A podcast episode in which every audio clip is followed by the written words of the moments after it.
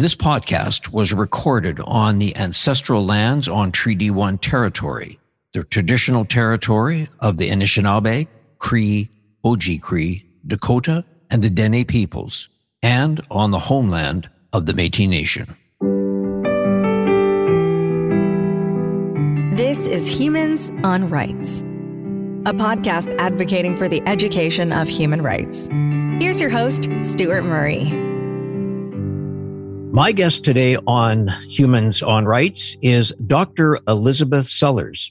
Doctor Elizabeth Sellers is a professor in the Department of Pediatrics and Child Health at Winnipeg Children's Health Sciences Center, University of Manitoba. She is a scientist at the Children's Hospital Research Institute of Manitoba, and Doctor Sellers is the editor-in-chief of the Canadian Journal of Diabetes. I'm always interested to find out how people like you go through schooling, you live a life, and then you find yourself, as we're going to talk about, being highly, highly educated and highly, highly determined to do some amazing things around diabetes. But before we get there, tell us a little bit about where you went to school and how you spent your summer holidays, and who is Liz Sellers? Well, I'm first and foremost a very privileged and lucky person who've had the opportunities to do many fun and exciting things. I was born in Saskatoon, but moved to Ottawa sort of in my grade school years. So grew up mostly in Ottawa, but spent all of my summers and three months, like the whole summer long, in Northwestern Ontario, because I'm privileged enough to have a family cottage that's been in the family since the thirties. And that area, it's a long way from Ottawa, twenty-four hours drive, is what everybody in my family considers home.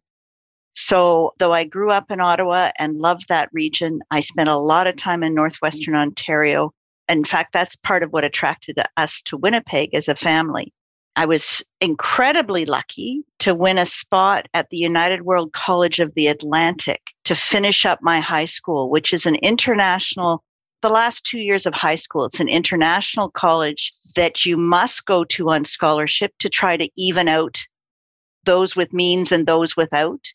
That brings together young people from around the world, really so we can understand our differences, understand our similarities, and accept both those differences and similarities. So that was a life-changing opportunity for me in the last two years of high school, which really has changed how I look at the world.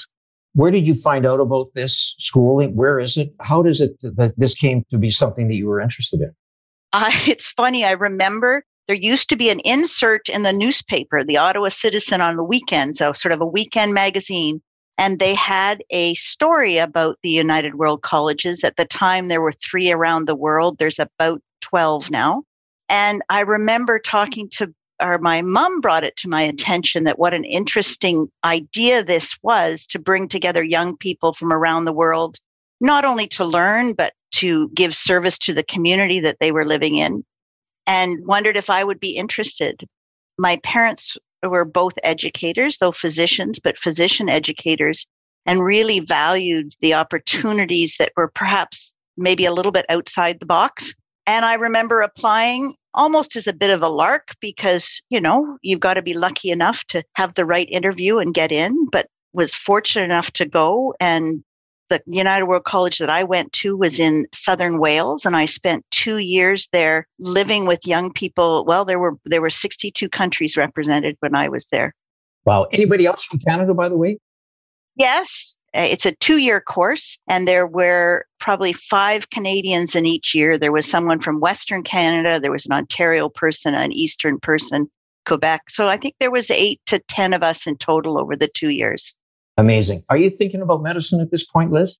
I think I was, but perhaps denying it. So integral to the United World Colleges is the concept of community service. And in fact, though it was a very academic school, formal academics were in the morning and the entire afternoon was committed to community service. And whether you were visiting an old folks' home or working on the Coast Guard, it was the concept of doing something that made a difference. So that was part of it. As you know, Stuart, I grew up in a home where it was a very privileged home where my parents were both physicians. So I guess I had a little insight into what it actually was. I think at that age, I said no, because I wasn't going to do what my parents did, but came to realize I would have the opportunity to do something that would have direct impact, which is satisfying as an individual. It also gave me the opportunity to do kind of my other career I toyed with, which is teaching. And teaching is ingrained in medicine, whether you're working with a family or whether you're teaching formally in terms of students or lecturing at the university. It's really very much part of medicine. So I was a little older when I really, I was thinking about it early on, but I was actually had finished my undergraduate degree before I was really had made the decision that it's what I wanted to do. Let me come back to this piece. I mean, you're, there you are in Wales. And what I loved about what you're talking about, Liz, is there's something so practical about winding academia into a practical day. In other words, as you say, do some academics in the morning and then something community given back. Really, at the end of the day, that's developing citizens, you know, citizens of the world. And we need more of that, I think. And, you know, that's a whole other discussion. But I just look at that and how you shared that and see how that has helped you as a human being, as I know you as a person, as a professional. They couldn't have got a better person to be a part of that than you. I guess I'd rephrase that, Stuart, and that they helped form who I was. The community of the United World Colleges helped form who I was, as did my parents, instill in me the importance of contributing to the community of which you're a part, whether that's at a very local level or at a broader level. Those contributions are important regardless of what level they're at.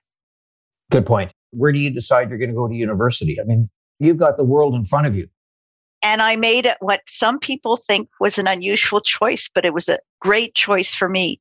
I came back to Canada and I went to Trent University in Peterborough, Ontario. Very specifically because it was a small undergraduate-focused university. Remembering that I was coming out of this very intimate, small experience of living with a small group of people, and I knew that it was probably best for me not to suddenly be in big waters. And Trent also had an international program that was not academic. It was led by Jack Matthews, who was actually the first headmaster of the United World College of the Pacific in Canada. So he had very much a similar experience of living in an international group. And I wanted to go to a small university. I wanted to live in a smaller town. And Trent gave me all of those advantages. And I was part of an ongoing sort of international program that wasn't tied to what I did at university, but attracted a really large group of young people from around the world. What did you major in at Trent University, Liz? Besides fun, I did biology, which at Trent is very ecologically based. Biology for sure, but from an ecologic point of view. But it was a, it was a fantastic experience. And so again, you're starting to get closer to looking at medicine. I mean, you're looking at that as part of your, you know, where you want to go. Did you get that at Trent or did you, from Trent, where did you go? As I was finishing my work at Trent, I think I was really starting to think that medicine is what I want to do, which is part of the reason my peers perhaps thought I was crazy because Trent does not have a medical school. But in fact, I think that was really good for me because as some of the listeners may know that, you know, getting into medical school is competitive. Maybe not in such a good way, and going to a school where people weren't, you know, the med keeners, who was going to get in, who was not, was actually a good thing for me. But I didn't go directly. I didn't actually apply after my fourth year. I worked at camp. I'd worked at a summer camp for years in the Rockies. Yamnuska Outdoor School, run by the Rocky Mountain Y M C A, runs a year-round, well, it runs summer camp in the summer, but has a year-round environmental education program that they ran with the Calgary Board of Education. And I stayed and worked springs there and been involved in those school programs. But then after I finished my undergraduate degree, in, I stayed for a year and worked with the school programs. And I'll tell you, to this day, the experiences I had there have carried me far. I think we worked with four thousand grade sixes. They'd come for a week at a time with their teachers. And, you know, I sometimes I'm in our northern communities here and they ask me to go to the school and I'm quite comfortable leading a song or playing a game with grade sixes because I did it full time for a while. So I was at the Rocky Mountain Y for many, many summers and springs, but full-time the year of the Calgary Olympics, which was also just serendipitously the right place to be because I was in the middle of that excitement. These grade sixers, Liz, would they be sort of like local, like Albertans, British Columbians, or was it broader than that? Or who would be the people who would attend the camp? They were mostly during the school programs during the non-summer, like during the school year. They were mostly from Alberta, the majority from the Calgary Board, because the Calgary Board of Education actually helped form this outdoor school, though we did have kids from rural communities. In the summer, Camp Chief Hector is the Rocky Mountain Y summer camp and has been around for, oh my goodness, we just had an anniversary and I'm trying to remember whether it was the ninety-fifth or, but attracts quite an international crowd actually. Majority from B C, Alberta, but lots of kids from Ontario and a good handful from overseas who are just looking for a different experience. I loved my time at the United World Colleges and at Trent, but I was at Hector, I don't know, I guess I was twenty-three, twenty-four, twenty-five. Those friends I worked and lived with there remain my crazy camp friends. And with a lot of those people working at that camp, Liz, would they be Canadians or would they have an international flavor also? Pretty mixed. The majority, I would say, were Canadians, but many had had world adventures because it just attracted the people who were interested in that sort of thing. But perhaps a less of an international flavor than some of my previous experiences. So now you're in the Rocky Mountains, you're going to get that medical bug? Well, I think I had it at that point, but I'm glad I had that experience of working with people. While I was at Camp Chief Hector, the Rocky Mountain Y, that I applied to medical school. I suspect, to my father's delight, because I think he thought I'd thrown my life away and was living at camp forever. But I applied from there and lucky enough to get some interviews. And I remember leaving camp where, you know, you spend your life in gray, fuzzy wool socks and Birkenstocks and suddenly realizing I had to go be interviewed, had to go get a haircut. It was during that year that I decided for sure it's what I wanted to do and applied and then started the year after that. Not a delayed route to medical school, but perhaps not the fastest either. And I sure don't regret it because it gave me more experiences with different people that helps. I think it's helped me when I'm working with families now. Part of it is when you get into medicine or medical research or whatever area it may be, there are some that prefer to work in an office with a computer doing great work. There are others, suspect this is you because I know your personality. You are as much interested as the person as you are about anything that might be on the research side. I mean, it's all about human beings. It's that aspect of medicine that poses the questions that I have made part of my clinical research career. It's questions that come from the clinic or from people that sort of inform where my research career has evolved. It very much starts with the individual or the family or the problem that they have. And we don't have answers. So let's go and look. Liz, let's kind of gently morph our way in, if I could use that expression, to talk about what you're currently studying now. And the reason that I asked you to come on to this podcast, Liz, is to talk a little bit about what you're doing around diabetes and perhaps just give us a little bit of a grounding on, I know there's a couple of types of diabetes. Talk about the types there are. What the difference is between type one, type two. I've pre-diabetes is something I've learned a little bit about. Share a little bit of background on sort of the different types of diabetes. And then I'd love to find out a little bit more specifically about the area that you are, are researching or involved in personally. Sure. So type one diabetes used to be called insulin-dependent diabetes or childhood onset diabetes, juvenile diabetes. Those are all older terms for what we now call type one diabetes. And type one diabetes occurs when the cells in our pancreas, which is an organ that kind of is tucked in behind our stomach, the cells that produce insulin that are in the pancreas are destroyed. So the body no longer makes any insulin. So it is absolutely imperative to take insulin for survival, which is why it used to be called insulin dependent. Type one diabetes, when I trained, and it's rapidly changing, was the most common type of diabetes in young people, sort of under the age of twenty. If you were diagnosed with diabetes, it was most likely type one, where the immune system, the body's own immune system, makes a little mistake and recognizes the insulin-producing cells as though they weren't part of the body, as though they were foreign, and attacks them and destroys their function. If you look at all diabetes, about ten percent of people who live with diabetes live with type one diabetes. So Liz, just quickly on that, how would I know, or how would, if I know if I got a child or I got somebody, is there a sign that would say to me, okay, you know, my child or this person, this youth has an issue and it looks like it could have something to do with diabetes? Sure. So the symptoms of diabetes are actually, the symptoms of type one diabetes are the same symptoms you see with any type of diabetes. And those are being thirstier than usual, using the bathroom, peeing more than usual, getting up at night to use the bathroom or to drink. So peeing and drinking a lot. Younger kids and even older kids might have accidents at night because they're making so much urine, and losing weight rapidly without trying, like the weight just comes off you. And those are classic symptoms of diabetes. In type one diabetes, it's often quite acute, you know, go from one day and then over a course of a week, you know, you're using the bathroom every hour and you've lost twenty pounds. That can also happen in other types of diabetes. It's just usually a little more dramatic in type one diabetes, but those signs and symptoms are the signs and symptoms of all types of diabetes.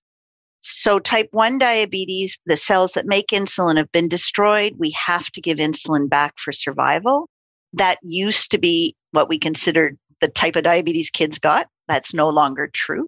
Type two diabetes is quite a different disorder. They both result in high blood sugars, but that's kind of the similarity.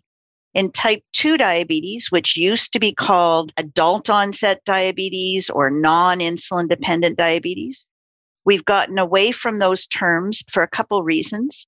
For an individual with type two diabetes, insulin might be a good choice for them. So it got confusing. Are they insulin dependent or are they not? And we no longer call it adult onset diabetes because we now see type two diabetes in children and adolescents. And that's in the last twenty or thirty years. In type two diabetes, the body makes insulin, but our body cells don't respond to it. It's like we're resistant to the action. If that happens, if the body can respond by making more and more insulin to overcome that resistance, all is good. So in type two diabetes, you have two problems. Your body doesn't respond to insulin very well. And while you make insulin, you can't make enough to overcome that. So for any one individual, individual A might have a big problem with resistance and a little problem with making insulin.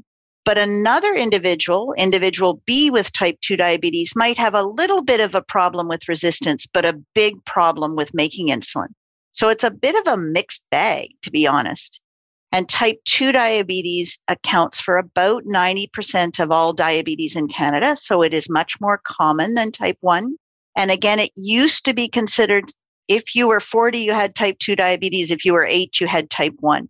Unfortunately, that is no longer true. We now understand that it is possible for anyone to develop type one diabetes, though it is more common to develop it before you're twenty, but you can develop it at thirty, forty, you can develop it at fifty or sixty. It just becomes uncommon. Type two diabetes is absolutely more common in older people. But unfortunately, we now see it in, well, I used to say adolescents, but I have to say children and adolescents now. And Manitoba, unfortunately, has amongst, if not the highest rates of type two diabetes in children reported in the world. And we're going to talk about that, Liz, because I think that, you know, I think that's one of the things you're studying around with Indigenous peoples and children and that sort of thing. Just before we get there, Liz, and we will, because I'd like to spend the, the bulk of our conversation there. But is there other types of diabetes? You talk about type one, type two. Is there anything else that we should cover off? So there is something called pre-diabetes, which means pre-diabetes related to type two diabetes. So those are people who, again, have some of that resistance to how well their body responds to insulin. They're not making quite enough. Their sugars aren't quite normal. but they're not high enough to say diabetes. They're kind of in that in-between state. And the importance of that is that we know that if you are in that in-between state or pre-diabetes, you are at really high risk for developing type two diabetes. And we also importantly know, at least in adults, because I'll be honest, we don't know in children yet. In adults, we know there are some things that can decrease that risk of progressing to type two diabetes. So there's type one diabetes, type two diabetes, pre-diabetes. There's also something called gestational diabetes, which is a high blood sugars that occur only in pregnancy. And as a pediatrician, I try not to deal with that at all. There is actually even more types of diabetes, Stuart. I don't want to confuse you, but there's a handful of other rare types of diabetes, some very specific genetic diabetes. We see children who have diabetes related to medications they're on. So, for example, children who've had a kidney transplant, in order for the body to not reject that kidney, they have to take all sorts of medications, including medications that cause insulin resistance and medications that decrease the amount of insulin you can secrete. And so some of those kids end up with high blood sugars or diabetes, that it's a medication induced. And there is um, another type of diabetes called C F-related diabetes that people who live with cystic fibrosis develop. And it's a very unique type of diabetes related to C F. The common thread is they all have blood sugars that are higher than they should be. So Liz, let me just come back to one thing, that because it's interesting when you talk about some of these, they're not as well known as sort of types of diabetes. If you have to have, say, a transplant, and you know that you're you're going to get that organ, are you aware at that point that some of the medication that you're going to be taking will in fact make you a candidate to be a patient or be a diabetic? So Stuart, I'm going to say yes. I am not a transplant physician, but I am pretty confident that the teams of health professionals that deal with folks who are having a transplant or going to be taking medications that are potentially producing diabetes, that that's discussed with families and children beforehand. Life's always a trade-off, right? You need that kidney, you need that kidney. So let me just, you know, kind of my, my basic research, Liz, showed that there's eleven million Canadians that are living with diabetes or pre-diabetes. So obviously that, you know, we know somebody, which of course we all do in our families and our relatives. Seems to me that there's about one in four people in Canada that are touched. You mentioned earlier about the fact that Manitoba has some of the highest cases of diabetes. Well, in Canada, in terms of type one diabetes, we are amongst the highest rates in the world. Type one diabetes, the rates are highest in people of sort of Northern European background. So the Caucasian Canadian population, Australia's in there, Northern European, Finland, across Scandinavia have the highest rates. So we're not particularly high in Manitoba compared to other Canadian provinces, but we are relatively high around the world. About one in five hundred young people under the age of fifteen in Manitoba lives with type one diabetes. That's pretty common. Listen, my local high school is about fifteen hundred young people. You'd expect there to be three or four young people living with type one, and there are. In terms of type two diabetes, Manitoba does stand out. Stuart, I'm going to speak primarily to what I know best, which is in young people. So type two diabetes in Manitoba is one of the first places in the world it was described. And that was in the late eighties by my colleague, Doctor Heather Dean, who has been a lifelong mentor and also a lover of Northwestern Ontario. As I met her in Northwestern Ontario as a child, before I worked with her, she first was one of the first people to recognize that what she was seeing in young people from Northeastern Manitoba, young Indigenous kids, was type two diabetes, not type one diabetes. So Manitoba was one of the first places to recognize it. It's now being seen around the world, but our history is sort of thirty years here, and it's been recognized around the world perhaps the last twenty years. It can affect any young person, but unfortunately, children with Indigenous background around the world, doesn't matter whether you're from New Zealand or Australia or American Indian children, Indigenous children have a higher rate than any other population of children. But that doesn't mean that other children are immune. Anyone can develop it. So in Manitoba, we unfortunately have, well, the highest reported rate, which is one hundred fifty, almost one hundred sixty children per every one hundred thousand First Nation children has type two diabetes under the age of eighteen. And those are kind of funny numbers to talk about because most of us don't know one hundred thousand children. But if I put that into context in Manitoba, remembering that in Canada, we have pretty high rates of type one, twenty-five children per every one hundred thousand children are diagnosed with type one diabetes. Six times that is the rate for First Nation children to be diagnosed with type two diabetes. And Liz, are those sort of those equations, if you will, would that be the same as you made mention about Indigenous children around the world? Are those numbers the same or do they differentiate? No, they're not actually, though Indigenous children around the world have higher rates than non-Indigenous children. So the Maori children or the Australian Aborigine children, American Indian children. So if we speak to the U S, American Indian children have been shown to have about three times the rate of what they call non-Hispanic white in the United States, meaning a child of Northern European background, about three times the rate. But there's nowhere near the rate that we're seeing in our First Nation children. So we are still very much higher. You're going to ask me why. And I wish I had the answer to that. And that is a major part of what we are trying to understand. And it is not as simple as diet and exercise. It is absolutely not as simple as that.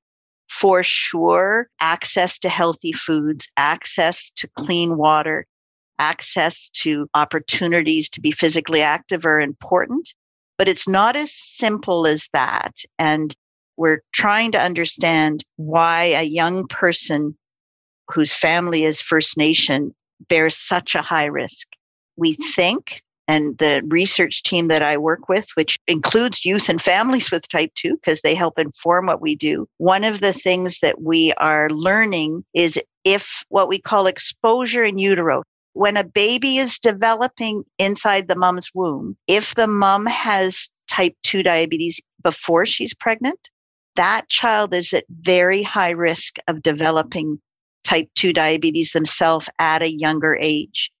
What I've learned from some elders is that the ideas of what your great, great, the seven generations, what your great, great, great, great grandmother was exposed to will affect the next generation and the next generation and the next generation. And I think that's what we're seeing in terms of our sort of escalating rates of type two diabetes.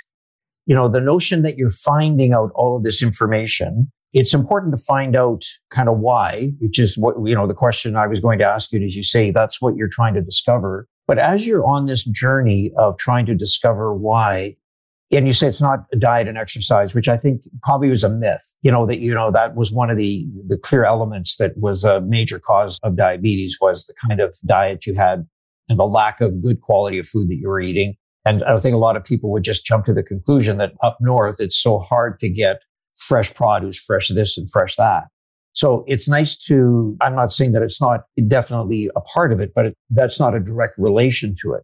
Is there something that you're starting to find, or are you anywhere close to saying, it's not about finding a cure, it's about how do you manage it? How do you sort of manage that through the process, you know, so that you're not definitely going to be just a candidate? And if you are a candidate, how do I manage this? Well, I think part of the journey to that, Stuart, is actually understanding what's going on. Because if you can understand what is putting an individual at risk, then you've given them the information or the ability to target whatever that is. And I, I don't mean to say that healthy food and exercise is not good for all of us, but it's not as simple as that. We think that our best chances, from what we understand so far, is actually to target the health of moms as young women before they're pregnant so that they can have healthy pregnancies. We know that things like stress in pregnancy affect babies' outcomes, including potentially risk for developed diabetes. So making sure that that environment is healthy. And when I say healthy, yes, access to healthy foods, clean drinking water, but a healthy environment where that individual isn't worried about personal safety, isn't worried about feeding children. We think those things are actually going to make a difference in the long run. One of the things that has been shown to decrease the rate of type two diabetes in young people is breastfeeding. So we've shown that here, and it's now been shown in other populations around the world. We don't know the direct cause, and I think that's important, but we know that breastfeeding clearly reduces the rate of overweight in children. And it reduces the rate. So if you compare even siblings where the child was breastfed versus not, the child who was breastfed is at lower risk for developing type two diabetes as a child. And that's something perhaps we could make a big difference in. Even if the mother at that point, is there a correlation between a mother who might have type two diabetes? Is there an insular or protection for the child through breastfeeding? Yes, absolutely. Regardless of whether the mom has type two diabetes herself or not. But what we don't know, and that's an area people are looking at, is there something in the breast milk itself, or is it an association? Whereas if you're getting milk or being breastfed, you are being nurtured. We know that mother's touch is important in terms of how a child develops. And perhaps it also means that they're not getting higher sugared substances if they're being breastfed. So we don't know exactly what it is, but we do know it makes a difference. We also know that breastfeeding has many, many, many other health benefits for children. Breastfeeding is in our northern First Nation communities is done at fairly low rates. And I think that, I'll be honest here, and I'm I'm only giving an opinion here from talking and listening to elders, I think that that is in part a consequence of the residential school system. So as a older mother myself, who really wanted to breastfeed, it was not easy. But my mother had breastfed and she came and helped me. With the residential schools, we now have many generations who weren't at home watching all of the other young mums breastfeed, being nurtured by the aunties and their grandmothers who were there to help them.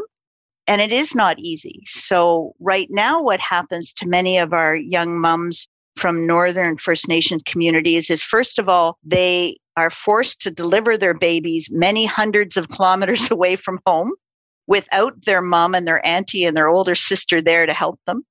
And that first week is really important in terms of initiating breastfeeding. And then they go home where there isn't the experience around them, because their mom didn't. Their mom and their grandmother were at residential school, didn't grow up in an environment where you learn by watching. So I think it is one of those sort of not so obvious consequences of the residential schools, but I think a consequence of it. And I mean, you know, there's there's just so many elements that are sort of tied into the horror that we are now discovering around residential schools. This is just kind of another extension, and it totally makes sense, Liz. Appreciate it's your opinion, but what you've been doing with your, your life and your career is trying to find answers to these things. So the fact that you're in this conversation, I think, is very, very, very helpful. There is one thing we think is specific to Manitoba, Stuart, and I'm always very cautious when we talk about it. There is some issues related to the way somebody is made, to genetics. And there is a very specific difference in one very specific gene in some of our northern populations that appears to make it easier for them to develop type two diabetes. And what we're learning about that is it probably was a gene that gave them more resilience when food was scarce. We have some work we're doing now shows that if you have this little difference, and that's all it is, like genes come in different forms. Clearly, there's a one gene for eye color, but it comes in different forms. There is a form of one gene that some of the First Nations peoples have that makes it easier for them to develop diabetes. But what we're learning is it probably was a resilience gene in the past. Because in the past, when food was maybe not abundant all the time, it appears that this little difference when food is available makes you store it really efficiently. Well, that's a resilience gene. And if we can understand that and understand differences in food composition, maybe that will actually help those people who have that difference. Because if it was a resilience gene when the diet was very heavy in fat and protein and less in carb, then maybe that's a diet that would help that individual. So I don't want to get too complex. And I don't ever want to send the message that there's a problem with the genes. It's not a problem, but the environment has changed so quickly that something that might have been really a resilience gene may cause some difficulties now. And if we understand that, people can use it in a positive fashion. I mean, the environment you talk about is on many levels. One of them coming back to the whole residential school environment. I mean, that's just a change from, of, of you know, trying to drive a culture out of a, our First People. So I find that the work you're doing, which is, I mean, it's incredible to hear what you're up to. I want to just get a sense, you know, I talked to you a bit before the podcast about diabetes and human rights. And I know we're doing a lot of amazing work. You are doing a lot of amazing work here in Manitoba around diabetes from a research standpoint, the scientific side. Just share your thoughts a little bit about kind of the human rights that go along with the issues around diabetes. Before I do that, I don't want to correct you, but when you say you or me and amazing work, I think it's really important to acknowledge that I am lucky enough to be part of a really big team of clinical people, of families, our young adults who actually are part of our advisory group, basic scientists who are working together to come. So it's not me. That's a great correction. Thank you for that. I just know that you're a key, key player. So tie in a little bit about this notion about human rights and diabetes. This is true of type one or type two diabetes, the two major types of diabetes. On an international scale, not everyone has access to life-saving medications. And that is a huge issue in type one diabetes and has been addressed by some groups, including something called the Right to Life, which is trying to make sure that children with type one diabetes have access to insulin. Because while we celebrate the one hundredth anniversary of insulin, a Canadian discovery, there are still many places in the world where there is no access to insulin, which if you live with type one diabetes means you don't survive. In terms of type two diabetes and access to regular medical care, but I want to turn my attention to type two diabetes because populations, so I'm not really talking about an individual person, but populations who are at risk for childhood onset type two diabetes, whether you're in the United States or pick another country, have a lot of similarities in that many people who are at risk for youth onset type two diabetes live in poverty, who don't have access to recreational activities, who don't have access to clean drinking water. And while those are not direct causes, we know that those characteristics cluster with risk for type two diabetes. And the fact that that continues to occur in Canada, most of my kids' friends from River Heights don't realize that in our own province, there's families growing up without heating, without fresh drinking water. And I think that's really important to acknowledge. And yes, access to the healthcare system and surveillance or supports for people living with diabetes is also not equitable in our own country, much less across the world, but it is not equitable within our own province. If you live a thousand kilometers from Winnipeg, in order for your child to have access to a specialty team that a child living down the road would have, you're out of the community for at least three days. Your child's missing three days of school. You're missing three days of work. Who's caring for the other kids? So healthcare access is not equitable, even in our own country, our own province. And the other issue that I think is really important and what we have learned from the youth we work with, youth we work with in clinic and families, but also youth on our parent and patient advisory committee, is they feel an extraordinary amount of stigma related to their diagnosis. Everybody should have the right to not feel inferior because of a medical issue, something that's outside of their control. And the kids talk about blame and shame. And I guess I wasn't really surprised when they told us about that in the medical world, but they told us that that's how they feel in their own communities, in their schools, with their peers. And correct me if I'm wrong, because you're more of an expert in the big world of human rights. But to me, it is nobody should ever feel that way about a bad set of cards that they've been dealt, because it will impede their ability to care for yourself too. Yeah, I mean, it's the fundamental, we're all born equal. You know, what does that mean? Like, what does that mean? So, you know, I appreciate that. I just wanted to maybe sort of end our conversation around two points. And one is, diabetes, is it something that, is there a cure? Or is diabetes just something that we're trying to figure out how we can manage better and better and better to deal with some of the issues you talked about from a human rights perspective? So, Stuart, when you say diabetes, we actually need to be specific because the answer might be different. In type one diabetes, there is, in two thousand twenty-one, there is no cure. It is something the individual and their families need to learn to live with. Can we be hopeful? There is much work going on looking at a cure, but we are not there yet. It is something that you learn to live with. In type two diabetes, that actually is an issue that remains debated at many conferences and meetings. It is possible when you live with type two diabetes to, for some individuals, to get their blood sugars in the completely normal range without the use of medications. I do not believe that is possible for every individual, but it is possible for some individuals to get their blood sugars normal in the non-diabetic range without using pills or insulin. So do you say that they're cured? I'm not sure that I do, and this is a personal opinion, because they will always have to work extremely hard above and beyond what other people might have to do to keep those blood sugars in the normal range in terms of being their physical activity levels, of their food choices. They will always have to pay attention, perhaps more than other individuals will. What's being used in the medical world now is remission of type two diabetes as opposed to cure. I love the answer. Uh, you know, I'm just exploring the opportunity because it's such a big issue. And the fact that there's so much work and it's getting so specific and more specific and more specific than that as you're sort of diving down into finding out these different genes and some of the stuff you're doing or your team is also doing, Liz, it's quite incredible. But let me just ask you this last question before I, I thank you so much for your time.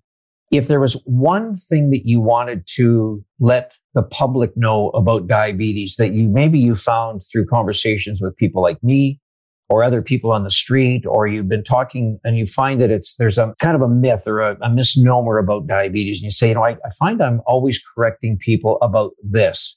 Is there something that you want to share that is, and maybe it's more than just one, but certainly is there something you want to share and it's and it's over to you?